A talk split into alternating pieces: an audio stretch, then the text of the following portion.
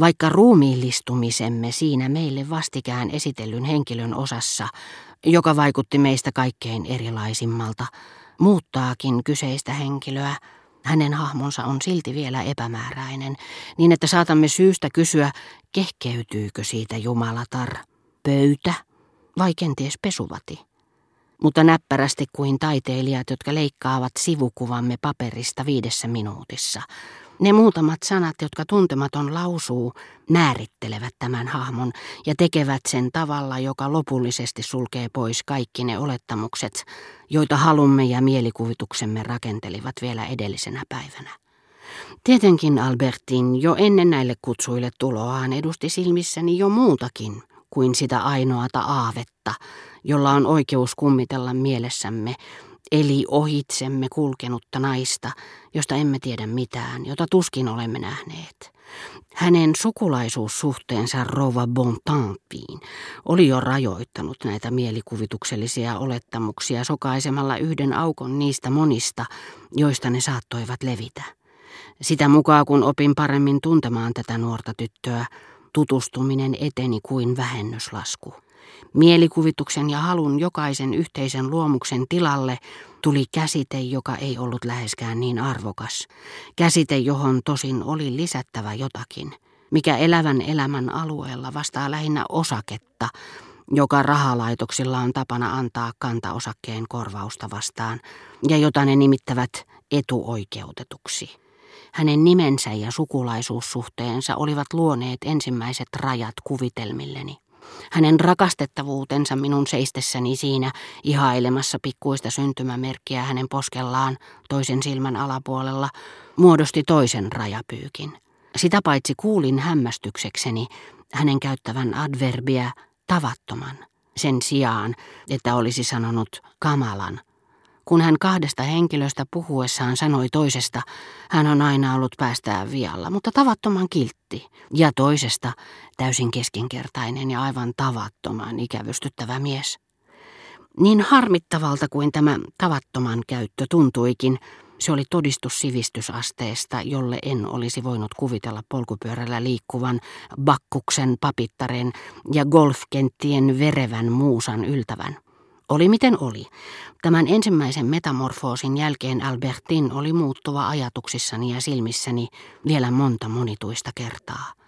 Ne avut ja viat, jotka loistavat etualalla jonkun ihmisen kasvoissa, järjestäytyvät aivan erilaiseksi muodostumaksi, jos lähestymme häntä eri taholta niin kuin esimerkiksi jossakin kaupungissa epäjärjestyksessä, mutta silti samassa rivissä seisovat rakennukset porrastuvatkin syvyysvaikutelman mukaisesti, ja niiden koon keskinäiset suhteet näyttävät muuttuvan, jos niitä katsoo eri näkökulmasta.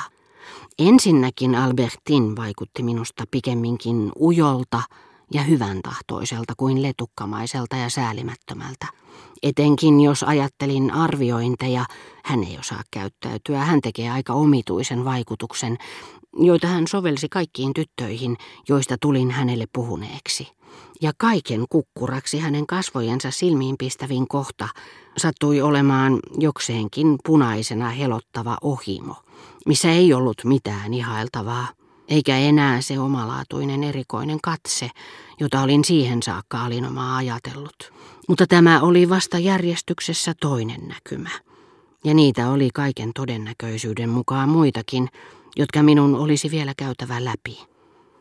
Vasta kun olemme onnistuneet tunnistamaan alkuaikojen optiset harhat, me voisimme yltää toisen ihmisen täydelliseen tuntemiseen, jos nimittäin tämmöinen tunteminen olisi mahdollista – mutta sitä se ei ole. Sillä sitä mukaan, kun vähitellen korjaantuu kuva, mikä meillä hänestä on, hän itse omalta kohdaltaan muuttuu, koska hän ei ole mikään eloton esine. Uskomme saavamme hänet kiinni, mutta hän vaihtaa paikkaa. Ja luullessamme näkevämme hänet vihdoinkin selvemmin, kysymyksessä ovatkin vanhat kuvat, jotka olimme onnistuneet hänestä ottamaan, mutta jotka eivät esitä häntä enää. Siitä huolimatta ja mitä pettymyksiä se sitten mukanaan tuokin, tämä toimenpide paluu kuvaan, jonka olimme vain ohimennen nähneet, ja näin ollen kaikessa rauhassa jättäneet mielikuvituksemme huostaan. Tämä toimenpide on ainoa, joka on hyväksi aisteille. Pitää niiden ruokahalua yllä. Miten kuolettavan ikävältä täytyykään tuntua elämän niistä ihmisistä, jotka mukavuuden halusta tai ujouttaan lähtevät suoraa päätä vaunuissaan tapaamaan ystäviä, joihin ne ovat tutustuneet, ilman että ovat heistä ensin uneksineet, uskaltamatta kertaakaan matkan varrella pysähtyä miettimään sitä, mitä he haluavat ja toivovat. Palasin hotelliin iltapäiväkutsujen tunnelmissa ja näin sieluni silmien edessä mokkaleivoksen, jonka olin syönyt loppuun ennen kuin annoin Elstirin johdattaa minut Albertinin luo. Ruusun, jonka olin ojentanut vanhalle herralle, kaikki nämä olosuhteiden tietämättämme valitsemat yksityiskohdat, jotka sekä omalaatuisellaan että sattumanvaraisella tavalla muodostavat ensitapaamista esittävän taulun mutta minusta tuntui kuin olisin nähnyt koko taulun aivan eri näkökulmasta, kaukaa, loitolla omasta itsestäni, ja tajusin sen koskettaneen muitakin kuin minua, kun suureksi hämmästyksekseni puhuessani muutaman kuukauden kuluttua Albertinille tuosta päivästä, jolloin olin tutustunut häneen, hän kysyi muistinko mokkaleivoksen, kukkasen, jonka olin antanut – lyhyesti kaiken, minkä kuvittelin. En suorastaan sanoisi merkinneen jotakin vain minulle, mutta kiinnittäneen yksinomaan minun huomiotani, ja minkä nyt kohtasin uudelleen muodossa, jonka olemassaolosta minulla ei ollut aavistustakaan. Albertinin ajatuksiin piirtyneenä. Heti tuona ensimmäisenä päivänä, kun yksin jäätyäni pystyin näkemään siitä säilyttämäni muiston, tajusin, mikä taikatemppu oli juuri tehty silmieni edessä – miten olin keskustellut hetken henkilön kanssa, joka taikurin taitavuudella, vaikkei hän vähääkään muistuttanut tyttöä, jota niin kauan olin seurannut merenrannalla, oli vaihdettu tämän tilalle. Olisin sivumennen sanoen voinut arvota sen etukäteen.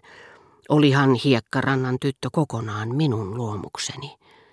Siitä huolimatta, koska kerran Elstirin kanssa keskustellessani olin samastanut hänet Albertiniin, Katsoin velvollisuudekseni viimeksi mainittua kohtaan pitää kuvitellulle Albertinille antamani lupaukset.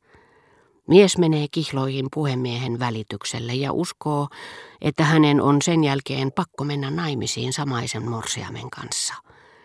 Sitä paitsi, jos elämästäni olikin ainakin väliaikaisesti hävinnyt ahdistus, jonka oli riittänyt laukaisemaan muistosääntöjen mukaisesta käyttäytymisestä, sanonnasta tavattoman ikävystyttävä, ja tulehtuneesta ohimosta.